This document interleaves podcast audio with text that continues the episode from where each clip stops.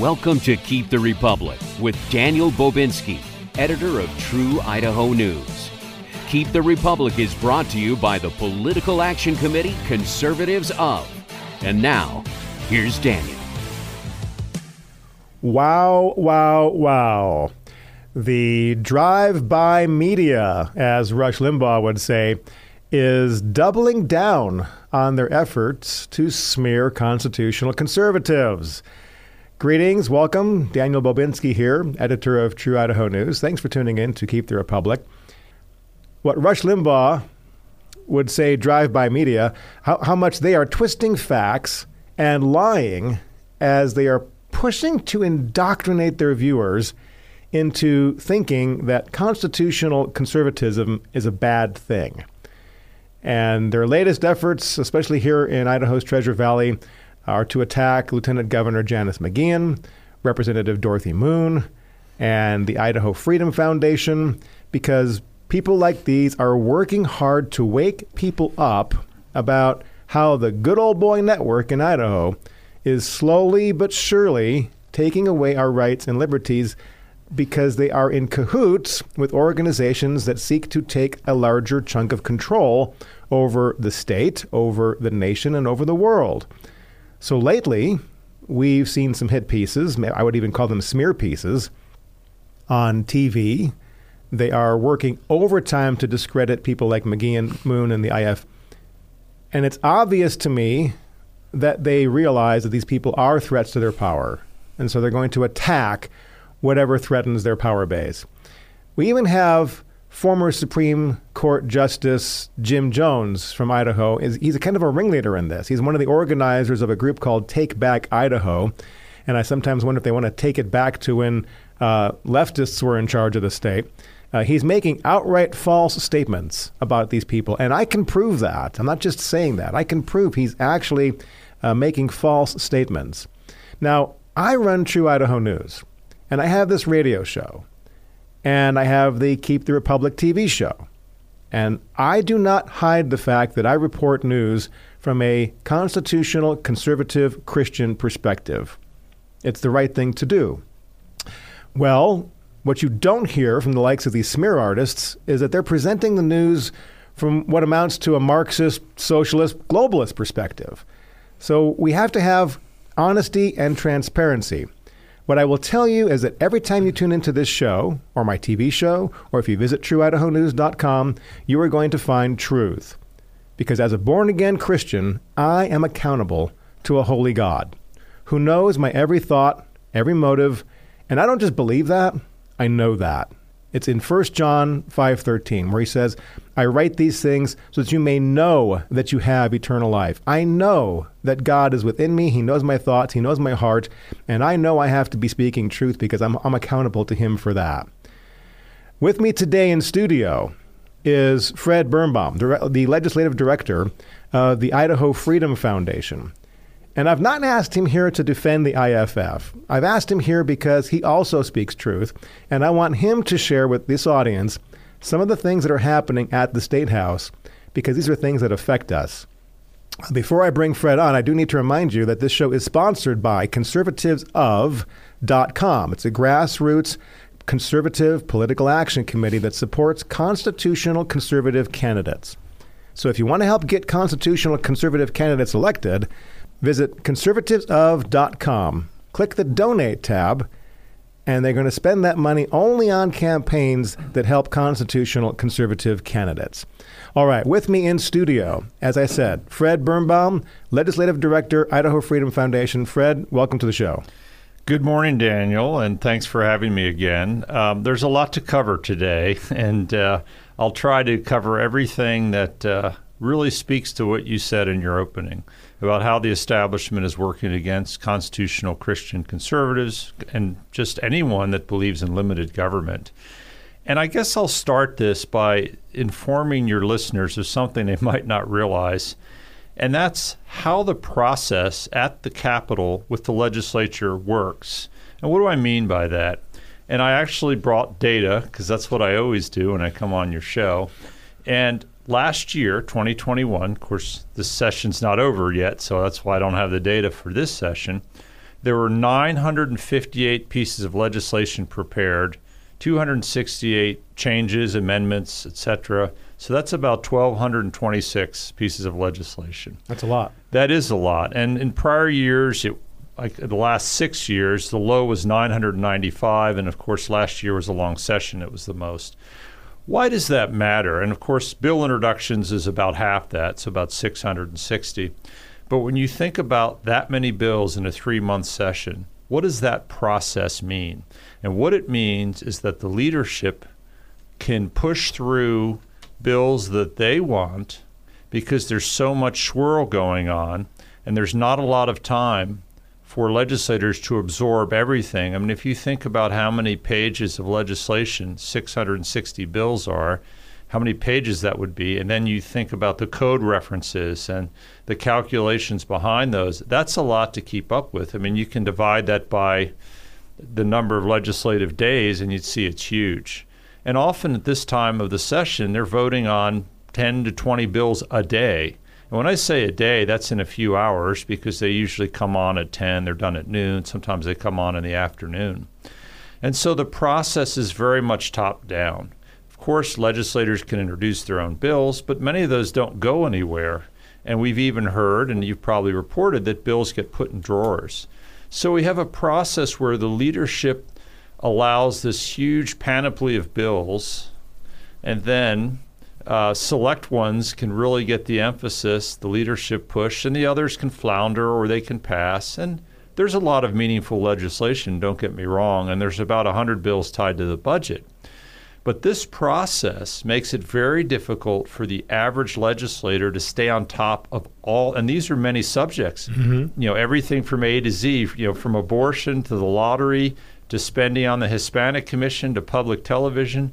Nobody is a subject matter expert on everything. Right. So what what this process does is it gives the leadership tr- a tremendous power and b the ability to really focus on what they want. And that's one of the reasons I think we're effective and why we're attacked because through this, each session we review each and every piece of legislation. We don't rate everyone but we actually track every single bill and we look at it is this bill really a meaningful change or is it a technical correction? And then if it's meaningful and impactful piece of legislation, we, we rate it using our 12 metrics. And then we compile that on our freedom, idahofreedom.org site, and we, of course we have a freedom index and we score bills. And then from that, uh, we develop a matrix, a, you know, a short matrix, which basically describes the bill, so you don't have to read 200 ratings. And I bring all this up because our critics say, "My gosh, you know, they're doing these ratings and it's influencing legislation."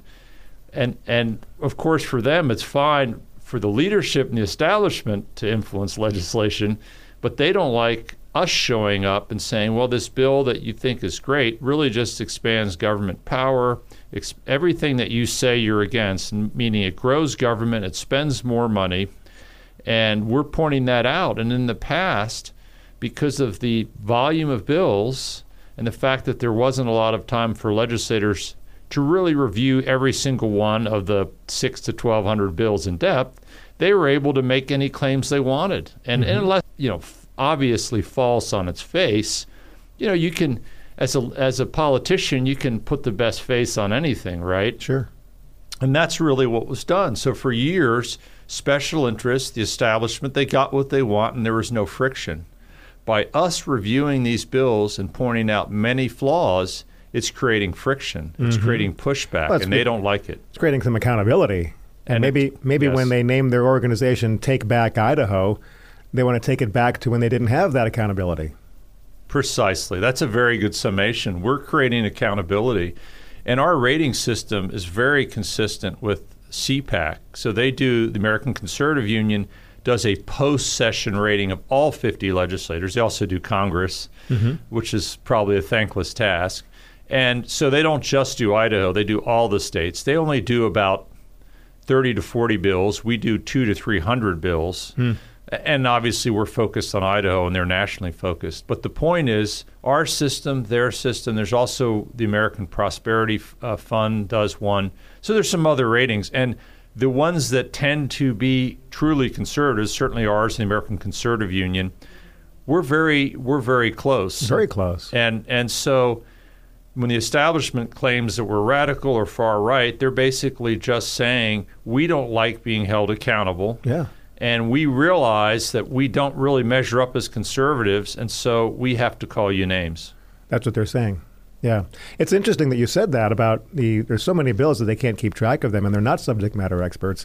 I remember approaching a legislator last year with with information within a bill that that legislator had voted for, and said, "I'm kind of surprised at your vote on this bill, because take a look at the content of this bill." And I pointed out some things, and the, and the legislator looked at it and said, "Oh, I didn't know that was in there." because you're right. They're voting on so many bills, and there's so much to keep track of. I personally don't know how they do it. There's so much to keep track of, and yet they are expected to be experts. That's why it's important to be involved and to write our legislators, especially if you know something about a bill. Contact your legislator. Tell them that you're an expert on this particular content and explain it to them why they should support or oppose it. They need that kind of input. They are representatives, they're not experts. They represent the, the people in the society to the legislative body. So I'd like to give you another example, Daniel, and, and maybe open uh, the eyes and ears of your listeners to another reality. It's been said over and over by the legislative leadership and actually senators, U.S. Senators Crapo and Risch, they came to the legislature, both bodies, and they sort of did a presentation and said, Idaho's great. You guys are a well oiled machine. Um, Washington's dysfunctional. So they, they had it half right. Washington's clearly dysfunctional and they pointed at to Idaho's consistently balanced budget. And, and how remarkable this was when you c- contrasted it with the federal deficit and debt, which of course is now 30 trillion with the T. Mm-hmm. But here's what they didn't say. The last time the federal budget was balanced was 2001. And when the federal budget now was balanced by using excess Social Security funds to fill mm. in the, mm. the other operating holes, but nevertheless, it was considered balanced. We won't we won't go down that rabbit hole too much, but let's start with that year, 2001. Idaho received 29.6 percent. We'll call it 30 percent of the funds appropriated from the federal government. So you're saying Idaho's budget consisted of 30 percent of funds from the from the federals. That's exactly right. So there was about 3.6 billion appropriated, and about 1.067 came from the feds. Fast forward to 2021. We're still in 2022, so I can't give you the ending numbers, of course. In 2021, the total appropriation had gone from 3.6 to 10.229 billion, quite a jump. And 46% of the funds were now federal, from 30 to 46. So that means if on a percentage basis, we were getting 1.6 billion more from the feds. So Idaho could not have balanced its budget if we hadn't taken all this federal money, which is increasingly borrowed federal money. So the federal government is borrowing money, shipping it to the states in spades during the whole COVID pandemic, mm-hmm. quote unquote. Mm-hmm. And now we're sort of cheerleading how great we are. Look, we've balanced the budget. We've balanced the budget on the back of borrowed federal dollars. Our grandchildren's money.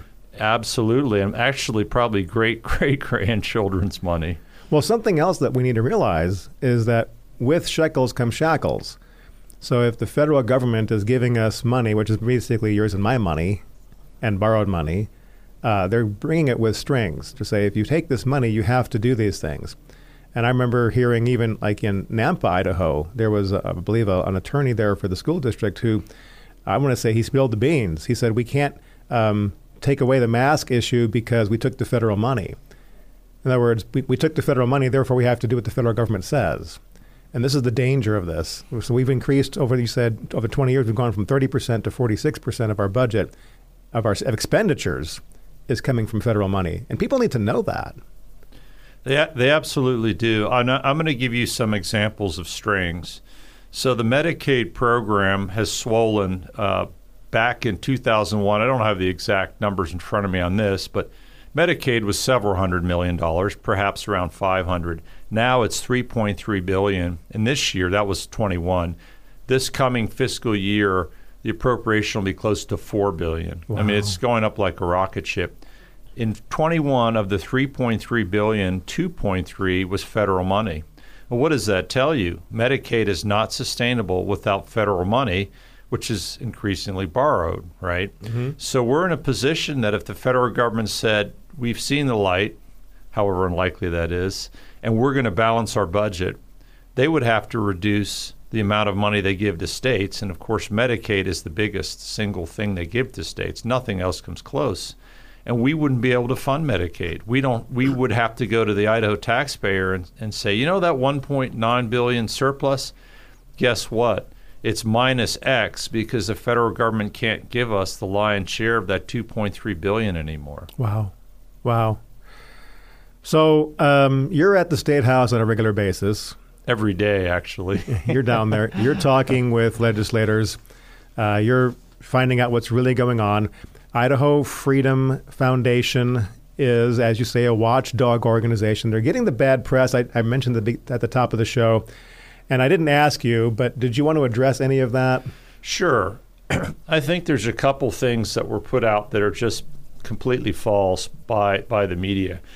So we are a five Idaho Freedom Foundation's a 501c3. We have tax exempt nonprofit status from the IRS, as does the ACLU and other leftist groups. And so people have said about us, including the pro tem uh, Chuck Winder, the pro tem of the Senate, you know, that we're a, a political activity organization or something like that. We're engaging in political activity. But the IRS actually says in its regulations that nonprofits can lobby. There are lobbying limits. It's called an H election. So we are allowed to lobby, just like Planned Parenthood lobbies and the ACLU lobbies, which doesn't seem to bother the Republican leadership. So we are allowed to lobby and influence legislation up to prescribed limits. And people forget they're only there three months. We're a 12 month operation. So they think that's all we do is influence legislation at the Capitol. We do tons of research on education issues, on fiscal issues, on state and county and local issues in the nine months when they're not around. And of course, they don't really think about that. So the quote unquote lobbying that they talk about is not all what we do. In fact, it's a minority of our total work. So that's one thing that was wrong. The other thing that they, they didn't they don't really understand the difference between a C3 and a C4. And we have a sister organization, Idaho Freedom Action. So there's Idaho Freedom Foundation, which is a public policy oriented organization, mm-hmm. and Idaho Freedom Action, which is a social welfare organization. And the they, they did interview, there was an interview on KTVB, and they did talk to one gentleman who seemed to get it right that you can have you know the same staff on both. That's that's done in many places when mm-hmm. you have a mm-hmm. small staff. But they, they made it sound like the only the C4 can lobby, and that's actually not true. They both can, as I just mentioned earlier. The other thing is they're very very clear lines that we don't cross that people don't understand. So when when I say candidate Bobinski or Representative Bobinski is pro Second Amendment, if I say that, that's that's a if and if it's true because of your votes, that's a fact or at least that's our opinion based on what we've seen you vote. If I do that close to an election, we actually file we we actually disclose the donations. So if I do if we do that with not even say vote for, but just actually mention your name in a positive or negative context, and we actually, if anything, we're stricter than the law requires because we just assume any mention of a candidate 30 days before a primary or 60 before a general is electioneering. And we only do that with, you know, we do that with the C4, but we don't actually say vote for, vote against, support, opposed. I just think a lot of our critics, they don't really understand how the interplay of federal and state law works, and we do. And as you say, uh, they don't point those things out when the people on the left do that, and they do that all the time and to a much greater degree. Um, by the way, I saw that thing on KTVB, and I and I thought they didn't do a very good job. They just trying to try to smear you. There was no factual evidence to say that you're doing anything wrong. It was just trying to smear, and I found it hilarious actually that they interviewed uh, Chuck Winder. Like you said, he's the Senate pro tem, and um, they they introduced him as conservative Chuck Winder, and I'm like, wait a minute, Chuck Winder gets an F. he votes like a Democrat almost all the time. How they can call him a conservative, I have no clue. Uh, to my, in my opinion, and this is me saying this, not you. So I, I'll just say this: in my opinion, the man needs to be replaced because he's not representing the people of his district. Even if he is a Senate pro tem, he's not representing the people of his district to the conservative values that they hold. And I know his district.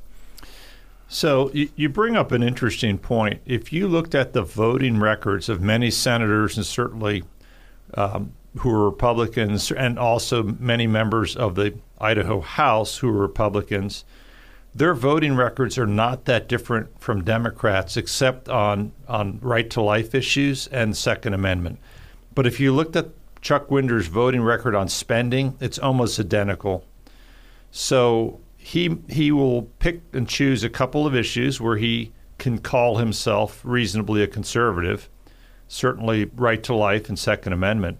But that is not the majority of what the legislature does. So we went and analyzed those 600 bills, and about 95% of what goes through the legislature, when you look at actual bills, is are not social issues. Now, I think social issues, using that term, I don't necessarily like that, but just let's use that term to include um, abortion, gambling, liquor, I wouldn't call Second Amendment social issue, by the way, but all the ones we traditionally think of abortion, liquor, gambling that's about 5% of the legislation. And I would even include issues around transgender stuff. So 90 to 95% of what they do are not tied to those issues. Now, I'm not saying good or bad, that's just the numbers. So, how can you really be a conservative if you're only a conservative on 5% of the bills considered by the legislature. For people who want to follow what's happening on the bills, you can go to the Idaho Freedom uh, page and read about those things. Uh, and they get their perspective. But you can also go to a website that True Idaho News helped create. Uh, we brought some technicians on board and, and we put together a system called idahosession.com. So if you go to like the Idaho legislative page, it's kind of hard to find bills. They make it kind of difficult, I think. It's cumbersome. You spend a lot of time there tracking it down. You can go to idahosession.com and it's all right there. We every day gets updated daily and you can find bills real simple and you can find out who's on the different committees, who's supporting, who's voting. All the contact information is there. You can find out uh, where where it's at in the system, how to contact the uh, legislators who are voting on those bills in, the committee and make an impact. So that, this is kind of what we're about here: is trying to get people involved in keep the republic. Is get involved and keep the republic. Uh, Fred, what else is happening that you think are, we've only got a few minutes left? What else is happening that our listeners need to know? Well, um, a couple of things. There are going to be some important fights. The Joint Finance and Appropriation Committee yesterday uh, voted for a motion to send a college budget to the floor, and this budget does nothing to address critical race theory, social justice, all the left wing ideology that's still going on in college campuses. You'll hear more about that from us, but um, I do just want to say one thing about our Freedom Index because all the bills that we rate go there, and it's idahofreedom.org. And then you can see drop down menus for our Freedom Index, and we have a Spending Index and Education Index. I think there's still going to be a big fight coming on property taxes. There's a piece of legislation to actually raise the sales tax as a vehicle to lower the property tax. It hasn't been introduced yet. Um, we don't think it's a very sound idea. The reasoning behind it is they just don't want to cut spending. So they just want to do a shift, they being the leadership. And that, I think, is going to appear in the next couple days. So keep your eyes out for that. Um, there's always a lot of bills that leadership tries to sneak through in the final weeks of the session when everyone is tired and the bills accumulate. Right. So I think conservatives really need to focus very closely on what bills are emerging, which one get the support from leadership, and one, that's one of the services IFF provides with our Freedom Index. We every single day we comb the uh, bill list and we look at everything and then we scrutinize the ones that really are impactful and we're doing that now and literally it's something that our bill raters they stay up till midnight hours every night because that's what it takes. Because the bills aren't put out in, that are read across the desk in the morning until the afternoon, and then they're often considered the next day Hmm. in committees. And that's not supposed to be that way, but that's what's happening. Fred Birnbaum, thank you much for joining me in studio. Daniel, thank you for having me. Uh, we have uh, lots of things that people can do. In fact, later today, this is Saturday morning, and later today at Harvest Church in Meridian is a Faith and Freedom Fest from 1 o'clock to 4 o'clock. And we're going to have uh, Janice McGeachin speaking, and uh, Dorothy Moon is speaking, and Priscilla Giddings is speaking, and Dr. Ryan Cole is speaking, and yours truly is speaking, and we have other speakers as well. It's only five dollars to attend. It's unbelievably inexpensive, but also there's going to be some tables there with different conservative organizations that you can find out what's happening in the valley, in the state, so that you can plug in. Find a place where you have a passion and connect with people so you can help make a difference to keep the republic. Uh, this is Keep the Republic. You can also hear the Keep the Republic TV show every Thursday afternoon at 2 p.m. Mountain Time at uh, Brighteon.tv. You can also find that on the Roku channel, the Brighteon TV Roku channel. And that is a live show. That's me hosting people talking about issues, sometimes in Idaho, sometimes at a national level. And if you want to hear any of the past shows here on uh, KBXL, you can go to 941thevoice.com. They've got one of the best radio websites out there. And just click on the uh, archives tab and look for Keep the Republic, and you can listen to past shows uh, that we've recorded here. Now, um, if you want to stay involved, stay involved. Get, come to some of these sessions. Uh, come, you can go down to the State House anytime. You can go to this conference this afternoon. You can plug in and, and find out what's happening at our uh, monthly Liberty Dinners. Go to trueidahonews.com slash events to find out when the next Liberty Dinner is going to be. It's going to be April 5th. And that our speaker, April 5th, is going to be uh, Raul Labrador, who is a candidate for State Attorney General. You'll be able to hear him and get a delicious dinner to boot. With that, I want to say thank you much for tuning in. My name is Daniel Bobinski, editor of True Idaho News. Until next time, be blessed. Thank you for tuning in to Keep the Republic. If you'd like to support this broadcast and help fund Christian conservative candidates, visit conservativesof.com. Also, please pray for our republic and for godly men and women who will work to keep it.